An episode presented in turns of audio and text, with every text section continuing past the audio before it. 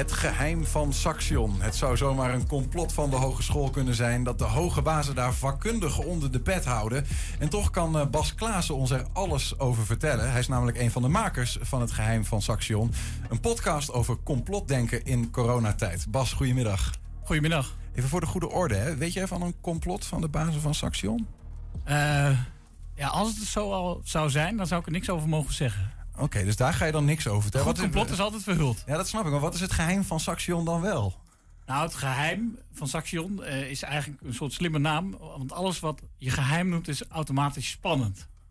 En uh, een complot, want het is een podcast over complotdenken, is in principe ook altijd geheim. Mm-hmm. Dus er zit een beetje een dubbele bodem in. En in die podcast proberen we uiteindelijk ook misschien uh, wat manieren mee te geven hoe je met complotten om kan gaan. En dat is ook dan een bodem onder het geheim, zeg maar. Dus een beetje een dubbele lading. Ja, en dat, dat is het geheim van Saxion. Het heeft dus wel uh, te maken met de hogeschool op een bepaalde manier. Kun je die relatie even uitleggen? Ja, kijk, um, wij willen uiteindelijk ook een beetje proberen in die... Uh, ik, ben, ik ben journalist voor Saxion Now. Dat is het onafhankelijk journalistieke magazine van Saxion. Sinds een jaar weer in de lucht. En wij willen proberen in ieder geval om ook een beetje handvatten te geven, ook op basis van expert, experts van Saxion. Oké. Okay. En studenten, dus, dus er komen zeker studenten aan bod, maar de podcast gaat in de algemene zin meer over uh, complotten in bredere zin. Ja, dus je, je praat met experts die uh, iets met Saxion te maken hebben. En ik heb gehoord in de eerste aflevering dat er ook wel uh, studenten aan het woord komen. Studenten in, ja. ja. ja. Wat is eigenlijk de aanleiding geweest om deze podcast te gaan maken? Ja, het is misschien bijna een open deur, want complottheorieën zijn volgens mij levendiger dan ooit. Maar misschien zeggen mensen dat altijd wel, dat weet ik eigenlijk niet. Nou, dat is een goede wat je zegt, want complottheorieën zijn inderdaad van alle tijden. Alleen uh, de aanleiding was dat, dat complottheorieën voor mijn gevoel nu in ieder geval meer zichtbaarder zijn dan ooit. Die zijn een beetje van, van de blow van de zolderkamer zijn die naar het publieke beeld geraakt. Dat zie je misschien ook al bij de coronademonstratie. Al lang niet iedereen die daaraan meedoet natuurlijk een complotdenker is. Zeker niet. Uh, maar je ziet ze ook gewoon op straat. Ik weet dat, uh, ik kom zelf uit Deventer, bij de brug uh, stond heel lang de tekst: Rutten wist van de virus. Uh, ver voordat uh, uh, hij dat überhaupt had kunnen weten. Dus je ziet ze overal terug momenteel. En je ziet het ook denk ik in een deel van het coronaverzet. En het komt er natuurlijk ook uit voort dat we in een crisis zitten. Mm-hmm. Uh, uh, we zitten in een zware gezondheidscrisis. En het is nogal wat wat we over ons heen krijgen. En ja, mijn vermoeden is in ieder geval dat in crisistijden uh, complotten meer zichtbaar zijn. Daarnaast heb je nog de social media natuurlijk. Ja, nee, want dat, dat denk ik zelf inderdaad wel. Dat uh, internet hè, en de globalisering. Wij kunnen nu makkelijk iets horen wat vanuit Zuid-Amerika komt, bij wijze van. Ja. En dat was natuurlijk honderd jaar geleden een stuk ingewikkelder. Dan zat je meer in je eigen bubbel. En dat bleef je dan ook. Ja, dan moest je het meer van boeken hebben of onderling, onderling een beetje overleggen. En ja. Nu heb je natuurlijk die social media. Uh, um, Nou goed, Arjen Lubach heeft het in zijn show denk ik goed uitgelegd. Die hebben ook bepaalde algoritmes. Die reageren op wat mensen nou heel getriggerd. Mm-hmm. En ik denk dat complotten, omdat ze ook vaak met hevige emoties gepaard zijn, zijn ook vaak sterke symbolen, die triggeren heel erg. Dus die algorit- algoritmes zijn daar ook op afgesteld. Ja. Dus dat speelt ook een rol. Maar daarna speelt denk ik een rol dat het nogal wat is wat we allemaal op ons af hebben gekregen. Dus die, die crisis waar we in zitten. Want het is nogal heftig wat we allemaal hebben moeten doorstaan, zeg maar, qua vrijheidsbeperkingen, maatregelen. Ja. Het is nogal wat. Ja, wat heb je dan in die podcast? Want je maakt overigens niet alleen samen nee, met een collega van je. Heel goed dat je het zegt. We maken hem met z'n tweeën. Uh, ik en Sharon uh, Cromo-Truno. Dat is een uh, documentairemaakster. Want ik dacht, ik heb er iemand bij nodig die mij kan helpen om dat verhaal mooi te vertellen. Mm-hmm. En wat, heb, wat hebben jullie dan uh, willen vertellen, zeg maar? Want uh, is er een bepaald doel wat je in gedachten had? Je noemde er net al wat van. Je gaat natuurlijk die podcastreeks in om iets te willen ontdekken. Maar misschien ook ja. iets de... Uh, ja, wil je complottheorieën ontzenuwen? Of wat is precies de bedoeling geweest? Nee, nee, ik denk dat dat niet de bedoeling is om dat te ontzenuwen. Het is een beetje ontstaan vanuit mijn eigen uh, angst die ik had voor al die complottheorieën en de vraag hoe we dan in gesprek kunnen blijven. Omdat als we dan allemaal in een hele andere werkelijkheid leven, wat soms toch met complotten gepaard gaat, de vraag is hoe kun je dan in gesprek blijven? Mm-hmm. En uh, ik, dat baarde mij heel erg zorgen. Um, Dan kun je een voorbeeld geven dan van, van um, een, waar, wanneer een complottheorie ervoor zorgt dat er tweedeling ontstaat? Hebben we daar een, uh, een, een voorbeeld van? Nou ja, kijk, je kunt dat heel, heel, heel. Uh, je kunt daarvoor heel ver terug in de geschiedenis, of niet zo heel ver terug. Maar als je bekijkt hoe complottheorieën zijn gebruikt om bijvoorbeeld Joden in het verdomhoekje te zetten, en hoe dat nog steeds gebeurt in veel complotten, mm-hmm. uh, dat is natuurlijk gebeurd bij de, uh, bij de Holocaust. Allerlei complottheorieën over pla- uh, kwade plannen van de Joden werden uitgemolken om hen maar in een donker daglicht te stellen, om die, ja. die, die endlozing duidelijk te maken en hen uit de weg te ruimen. Dus mm-hmm. dat is denk ik een heel groot voorbeeld. En ook hoe je ziet hoe groepen dan tegenover elkaar komen te staan. Ja. Overigens, nu je het daarover hebt, moet ik even denken aan uh, jullie eerste aflevering staat online. Ja. Uh, daarin vertelt uh, jouw collega Sharon een verhaal over hoe zij in het theater werkt. Ja. En een vriendin van haar tegen haar zegt, ik vind dat vervelend dat je in het theater werkt. Want ik heb geen Q R-code en ik wil, ik wil hem ook niet. Uh, en daardoor mag ik niet bij jou komen. Dus jouw werk zorgt voor tweedeling. En jij bent daar een, een onderdeel van, zeg maar. Ja, ja nee, dat is een hele mooie, denk ik, van die tweedeling die überhaupt die maatregelen in zich hebben. Je zou dan eigenlijk nog moeten weten of deze persoon weet... Uh, uh, of denkt dat er ook een heel groot systeem achter schuil gaat... of dat er ook een reden is dat zij dan niet meer in het theater mag komen... om echt vast te stellen of het een complot is. Maar het is wel die tweedeling inderdaad die je ziet. En, en het is natuurlijk niet altijd even scherp in hoeverre dat komt door, door maatregelen... of door gewoon discussie of, of, of uh, kritisch vermogen of door ja. complotdenken. Dat onderscheid is natuurlijk ook soms heel moeilijk. Denk je dat het gelukt is eigenlijk? Uh, want ik hoor je zeggen van jouw main goal was om... te kijken waar zit, waar zit nog de, de uh, waar raken we elkaar nog, zeg ja. maar. En uh, dus de tweedeling tegengaan. Is dat een beetje gelukt, denk ja. je? Ben je in die vier afleveringen daar een stap verder in gekomen? Ja, dat is voor mij heel goed gelukt. Ja, kijk, ik had zelf ook een grote angst. Ook voor complotdenkers. Misschien ergens ook om zelf een complotdenker te worden. Maar ook voor die wij-zij-deling inderdaad. En um, wat je merkt, we hebben ook met veel complotdenkers gesproken. Of in ieder geval toch wel een behoorlijk aantal. Is dat het toch allemaal gewoon mensen zijn... En ze zijn eigenlijk helemaal niet zo eng. Al geloven ze soms in enge dingen. Maar ze doen het vaak ook vanuit de beste motieven. Mm-hmm. Kijk, er zijn een aantal motieven om in complotten te geloven. En eigenlijk zijn dat gewoon hele alge- algemene menselijke motieven. Um, ja, complotdenkers nemen vaak een makkelijk frame om de situatie te begrijpen. Als je het begrijpt, heb je ook controle over die situatie. Daarom kan het fijn zijn om in een complot te geloven. En um, wat ook een rol speelt, is dat je door in een complot te geloven... jezelf een soort positieve sociale identiteit kan geven. Dus je hoort bij een groep, maar niet bij zomaar een groep... ook nog bij een groep die bezig is om de wereld te redden. Mm-hmm. En op welke manier kan wat je nu vertelt dan zorgen... juist om die tweedeling tegen te gaan? Om te zeggen van, hé, hey, maar ik heb dat ook eigenlijk? Ja, dat, dat hebben we allemaal. Dat zijn motieven, uh, wensen die wij allemaal hebben. Alleen... die worden dan op, misschien op een wat andere manier vervuld. Maar dat zijn eigenlijk gewoon hele goede mensen, die complotdenkers. Dus die zijn niet per se slecht of eng, want dat wordt natuurlijk altijd gezegd. Ja. En ze zijn ook zeker niet knettergek. Tenminste, sommigen misschien nou ja, wel. Het, nu je dat zegt, ik, veel gedeeld op social media wordt nu een fragment van Alain Clark... bij een televisieprogramma, ik weet het even niet, maar die had een column... en die zei, um, ik hoop dat de liefde die onder elke angst leeft... Uh, dat die weer mag gaan zegevieren. En ik denk eerlijk gezegd dat wat hij daarmee bedoelt... als je een angst hebt of je, je gelooft in een complot van... hé, hey, daar gebeurt iets, daar zit iets onder van... hé, hey, dat, ik wil dat niet. Of ik, uh, en we willen dat allemaal niet, we willen allemaal een soort van samen één blijven of wat dan ook. Is dat een beetje dan de, ja, de verbinding die misschien onder dat alles zit? Ja, uiteindelijk willen we allemaal, dat is het mooie inderdaad... een hele mooie wereld waarin we allemaal in vrede samenleven. Dat is ook wat nou ja, vaak geroepen wordt bijvoorbeeld tijdens de coronademonstratie... Die, die er echt heftig aan toe gaan, want we zijn er geweest... en we moesten rennen voor de M E. Dat was heel heftig allemaal, dus dat, dat kunnen jullie nog verwachten, denk ik. Maar wat je daar ziet, is die slogan is die voor niks. Liefde, vrijheid, geen dictatuur. En dat is niet... verzonnen of zo. Zij zijn, zien echt dat die dictatuur er misschien aankomt. En dat willen we allemaal volgens mij. Liefde, vrijheid en geen dictatuur. Ja, ja. Even terug naar uh, Saxion. Het heet het geheim van Saxion. Dan denk ik ook aan, aan jongeren. Ja. Um, um, is er bij jongeren iets anders aan de hand dan bij ouderen? Heb je daar is specifiek heb je, je met jongeren bezig gehouden? Wat zeggen zij eigenlijk?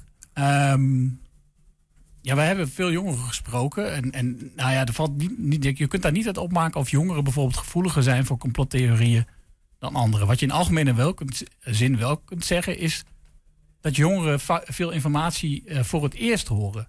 En dat zou je gevoeliger kunnen maken voor complotten, omdat je dan nog niet echt een framework hebt waar je die informatie die je hoort in kunt passen. Mm-hmm. Dus als je al heel veel weet, dan, dan kun je dat allemaal makkelijker een plekje geven dan als je iets voor het eerst hoort. Ja, ja. Ja, de andere kant van het verhaal is dat jongeren vaak heel erg vaardig zijn met social media. Die zijn best wel mediawijs. Veel mediawijzer dan misschien uh, Ria van vijftig die die lekker op Facebook zit. Ja, ja, ja. Ja, nee, ik kan wel dat. Ik vind het mooi dat je de naam Ria noemt. Ik krijg er ook meteen een beeld bij, namelijk. Um, en die, die, die jongeren die je hebt gesproken, die, die, je hebt bijvoorbeeld onder andere ben je naar Generation Freedom ben ja. je geweest. Dat is, ja. zijn, is ook een groep jongeren die zich zorgen maakt. Nou, dat, zo zou ik het willen zeggen inderdaad. Want ik kan er niet zomaar uh, complotdenkers noemen, maar zij maken zich absoluut zorgen over de kant die de wereld opgaat inderdaad. Maar wat is dan precies, uh, misschien is dat wel goed om dan ook even te definiëren. Wat is eigenlijk een complot? Wat is een complotdenker en hoe verschilt dat met iemand die zich zorgen maakt? Ja, Een complot is eigenlijk... Eh, complotten kunnen trouwens echt zijn en neppen. Er zijn ook complotten die, die, die echt zijn. Maar een complot is eigenlijk een, um, een groep mensen die een plan heeft wat ze proberen om te verhullen. En meestal is dat een slecht plan. Dat is een complot. En uh, een complot, denk ik, is iemand die daarin gelooft. Mm-hmm. uh, maar als jij uh, je zorgen maakt, ben je dus niet automatisch een complotdenker. Je bent pas een complotdenker als dat element erbij komt van dat je denkt, oh, ze willen wat verborgen houden. En er zit eigenlijk een compleet ander plan ja. achter wat ze hier nou doen. Ja, ja, ja, precies, ja. Ben je die ook tegengekomen in je podcastserie? Absoluut, ja, ja, ja zeker. Uh, uh, we zijn op Malieveld geweest, dat was maart. Het was toen nog vrij pril. Um, er was een coronademonstratie, dat heette toen een kopje koffie drinken. Uh, liep totaal uit de klauwen. En wij vroegen aan een aantal mensen die ons opvallen daarvan, waarom sta je hier nou eigenlijk? En dan hoef je niet heel lang te zoeken naar een complot. Um, en dat kan van alles zijn. Ja, er zijn, er zijn heel veel complotten en ze komen allemaal een beetje op hetzelfde neer. Maar uh, sommige mensen vrezen dat er een socia- socialistische dictatuur gevestigd moet worden. Daar komt het in de kern op neer. Een socialistische dictatuur? Ja, klinkt maar, als communisme een beetje. Nou ja, daar lijkt het wel op, gek genoeg. Ja, dus dat is een beetje terug dan. En um, zonder enig bezit, waarin we alles delen. Uh, en waarin de machtigen, uiteraard, want de machtige mensen spelen vaak een rol, mm-hmm. nog machtiger worden. Oké. Okay. Ja, ja die, die ken ik, die theorie, zeg maar. Uh, en dan zou je nog weer twee dingen kunnen zeggen. Eén is een complot, dan is dat van, van, van meet af aan de bedoeling geweest. Hè? Dat er een virus de wereld in is geholpen of het ja. virus bestaat niet. Maar je hebt ook mensen die zeggen, ja, het coronavirus is hier gekomen. Um, never waste a good crisis. Nu wordt het gebruikt door de globalisten om deze agenda uit te rollen waar je het over hebt. Ja, ja, ja precies. Dan zit je een beetje in... Uh, zit ja, je half het gaat heel complot. Vaak over de W H O en Klaus Schwab ja, inderdaad. Ik ja. denk dat je daarop doelt. En in de Great Reset of Build Back Better inderdaad. Ja, uh, d- dat wordt wel gezegd. Ja goed, nu kijk, ik kan dat niet zeggen of dat waar is of niet waar. Want daar gaat de podcast ook niet over. Ik geloof daar zelf niet in, totaal niet. Maar um, wat, wat wel gebeurt denk ik tijdens zo'n crisis, is dat allerlei opportunisten proberen om daar gebruik van te maken. Daar heeft de complotdenker misschien wel gelijk in. Ja. Maar er is volgens mij geen bewijs dat er een groot plan is. Uh, zeker niet van de W H O. Om een hele nieuwe wereldorde uh, te starten. Ja. Dus... dus, dus vaak lopen dingen een beetje door elkaar. Dus gezond wantrouwen, uh, uh, bijvoorbeeld tegen, ten opzichte van uh, um, de big pharma bijvoorbeeld, of de big tech, of, of überhaupt ten opzichte van de macht. Ja, dat is heel goed. Ik juich dat als journalist alleen maar toe. Ja, um, dus we hebben ze misschien ook wel een beetje nodig soms. Die, nou ja, de complottheorieën kunnen ook een, een, een fuel, een brandstof zijn om in ieder geval een gezonde mate van kritiek op de gevestigde orde te houden. Nou, zij dwingen misschien soms zelf om heel kritisch naar de gevestigde ja. orde te kijken inderdaad. Maar het wordt pas eng als het heel geradicaliseert. Je hebt ook een fragment meegenomen. Ja. Uh, dat gaat ook over een theorie. Of vertel eens, wat, wat gaan we horen? Nou, wij waren dus op het Malieveld, zoals ik vertelde. Um, in de eerste aflevering, zoals jij zei, hebben we het vooral over de zorgen. In de tweede aflevering gaan we een stapje verder en dan komen we ook wat meer bij, uh, bij complotten uit. En we waren op, de, op het Malieveld en we hebben allerlei mensen aangesproken. En uh, dat waren een aantal mensen die wij uh, jodensterren zagen knippen. En dat vonden wij heel heftig. En we vroegen ons ook af, waarom doe je dat nou eigenlijk? Want weet je wel wat je daarmee doet? En wat, nou, dat is de ophef die ook vaak met complotten gepaard gaat. Dat hebben wij gevraagd. En daar kwam iets uit wat ik gek genoeg best wel hoopgevend vond. En dat, daarom wil ik het eigenlijk even laten horen. En wat, uh, wat brengt u hier vandaag? Mee, uh, nou mee ja, weet je, uh, met dat vaccineren wat nu allemaal is en dat ze zeggen dat het eigenlijk niet verplicht is, maar ja, indirect ben je eigenlijk wel verplicht. En ik maak een statement van ja, weet je, ik, ik, ik wil daar niet aan meedoen. Ik ben ongevaccineerd en straks kom je daar als winkel in. Weet je, dat de blokker en zo is al van uh, dat je straks gevaccineerd moet zijn. Nou ja, weet je, ik ga daar niet elke keer een... zeggen een verhaaltje. Ik wil het gewoon meteen kenbaar maken. Ik ben ongevaccineerd. En eigenlijk wil ik hier een statement maar van maken van kijk eens mensen, en dat, hè, weet je, het doet wat zo'n ster. Ja, want dat wou ik nog vragen. Waarom is dat dan een jodenster? Om de mensen wakker te schudden. Eigenlijk meer om de mensen wakker te schudden van, ja weet je, waar gaan we naartoe? We leven eigenlijk bijna gewoon in dezelfde tijd. En draagt u hem dan ook op straat bijvoorbeeld? Of alleen hier op demonstratie? Nee, nog op de demonstraties. Dus ik hoop niet dat het zo ver komt op straat.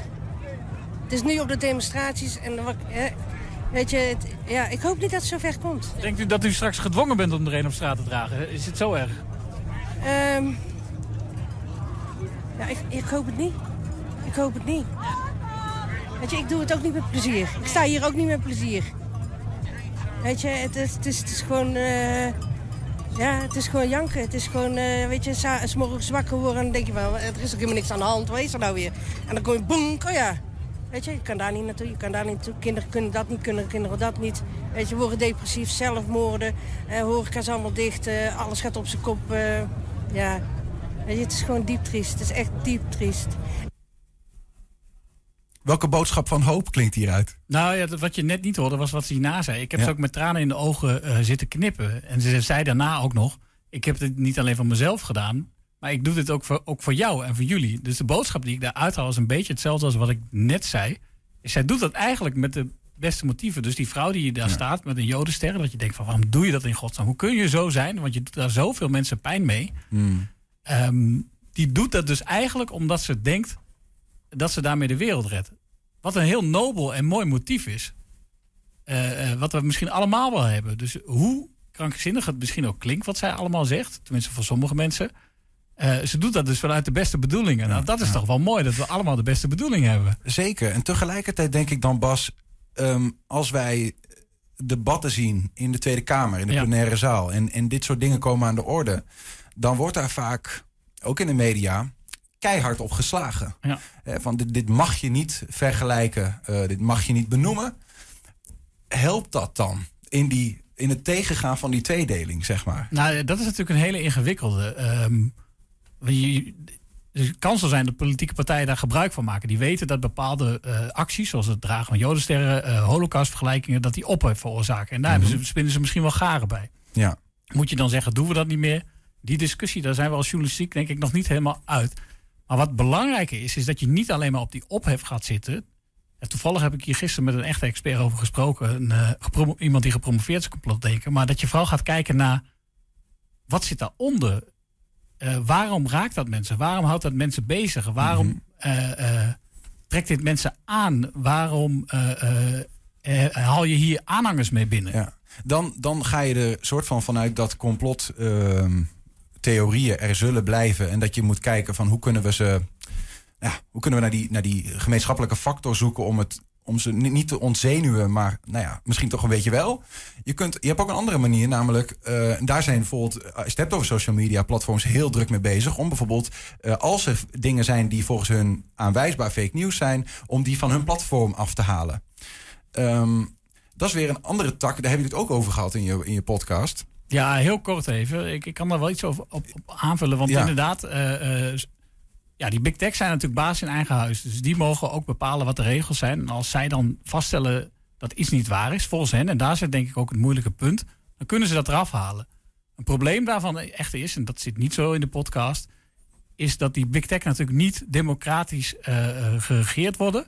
En dat zij ook uh, belang hebben juist misschien bij zoveel mogelijk ophef en actie om hun algoritmes te voeden. Want dan blijven ja. mensen daar zo lang mogelijk hangen. Dus ja, er zit daar gewoon een probleem dat we zoveel van, onze, uh, um, van ons publieke leven eigenlijk besteden op die social media. Die toch in handen zijn van bedrijven die toch vooral geld willen verdienen. Dus ja, dus, ja dan zou je moeten kijken van hoe kan dat democratischer? Zijn dit wel de goede plekken? Uh, moet er iets anders komen waarop we dat kunnen doen? We, we moeten afsluiten. Het is super interessant om heel tijd over te spreken. Gelukkig hebben we die podcastserie. Er komen er nog, uh, er komen drie, er nog drie, bij. Uh, drie bij. Er is er al één online. We hadden het al even over waarin jullie nou ja, vooral praten met mensen die zich zorgen maken. Ook jongeren die zich zorgen maken. Ja. Uh, wat gaan we nog zien in de komende drie weken? Nou, wat, je, wat, je, wat je nog gaat horen is, is, is dat wij uh, in de komende aflevering dat we wat verder uh, het complot in gaan. En kijken van wie gelooft er nou wel in complotten en wie gelooft er niet in complotten. Of wie, wie gelooft er meer in. En wie minder, want iedereen gelooft wel in een complot, hoor ik vaak van wetenschappers. Uh, we gaan het hebben over de gevaren. Daar gaan we in de derde aflevering in inzoomen. Dat wordt uiteraard ook wel best wel spannend, denk ik. En in de vierde aflevering gaan we dan kijken, nou, hoe komen we dan weer bij elkaar? Zijn de gevaren heftig? De mogelijke gevaren? Ja, we hebben dat misschien bij de kapitoolbestorming gezien, maar nou, dan ga ik ook al... Dat is een goed, goed voorbeeld, denk ik. En, en ook misschien, uh, ja, ik vind het heel moeilijk te zeggen, maar stel dat er rellen zijn in Nederland, kun je ook al afvragen of daar al deels complotdenken onder ligt. Maar uh, de, omdat het zo heftig is allemaal en, en dat mensen er echt in geloven, biedt het misschien wel een goede bron voor radicalisering. En ook voor bijvoorbeeld um, nou ja, haat naar allerlei minderheden, jodenhaat, moslimhaat. D- daar is het, dat, dat is ook echt een enorm groot gevaar. Mm-hmm. Ja. Uh, desondanks, ja, ik probeer toch met een hoopgevende boodschap eruit uh, uh, te gaan. Is het mooie dat, dat, dat het dus ook gewoon allemaal mensen zijn.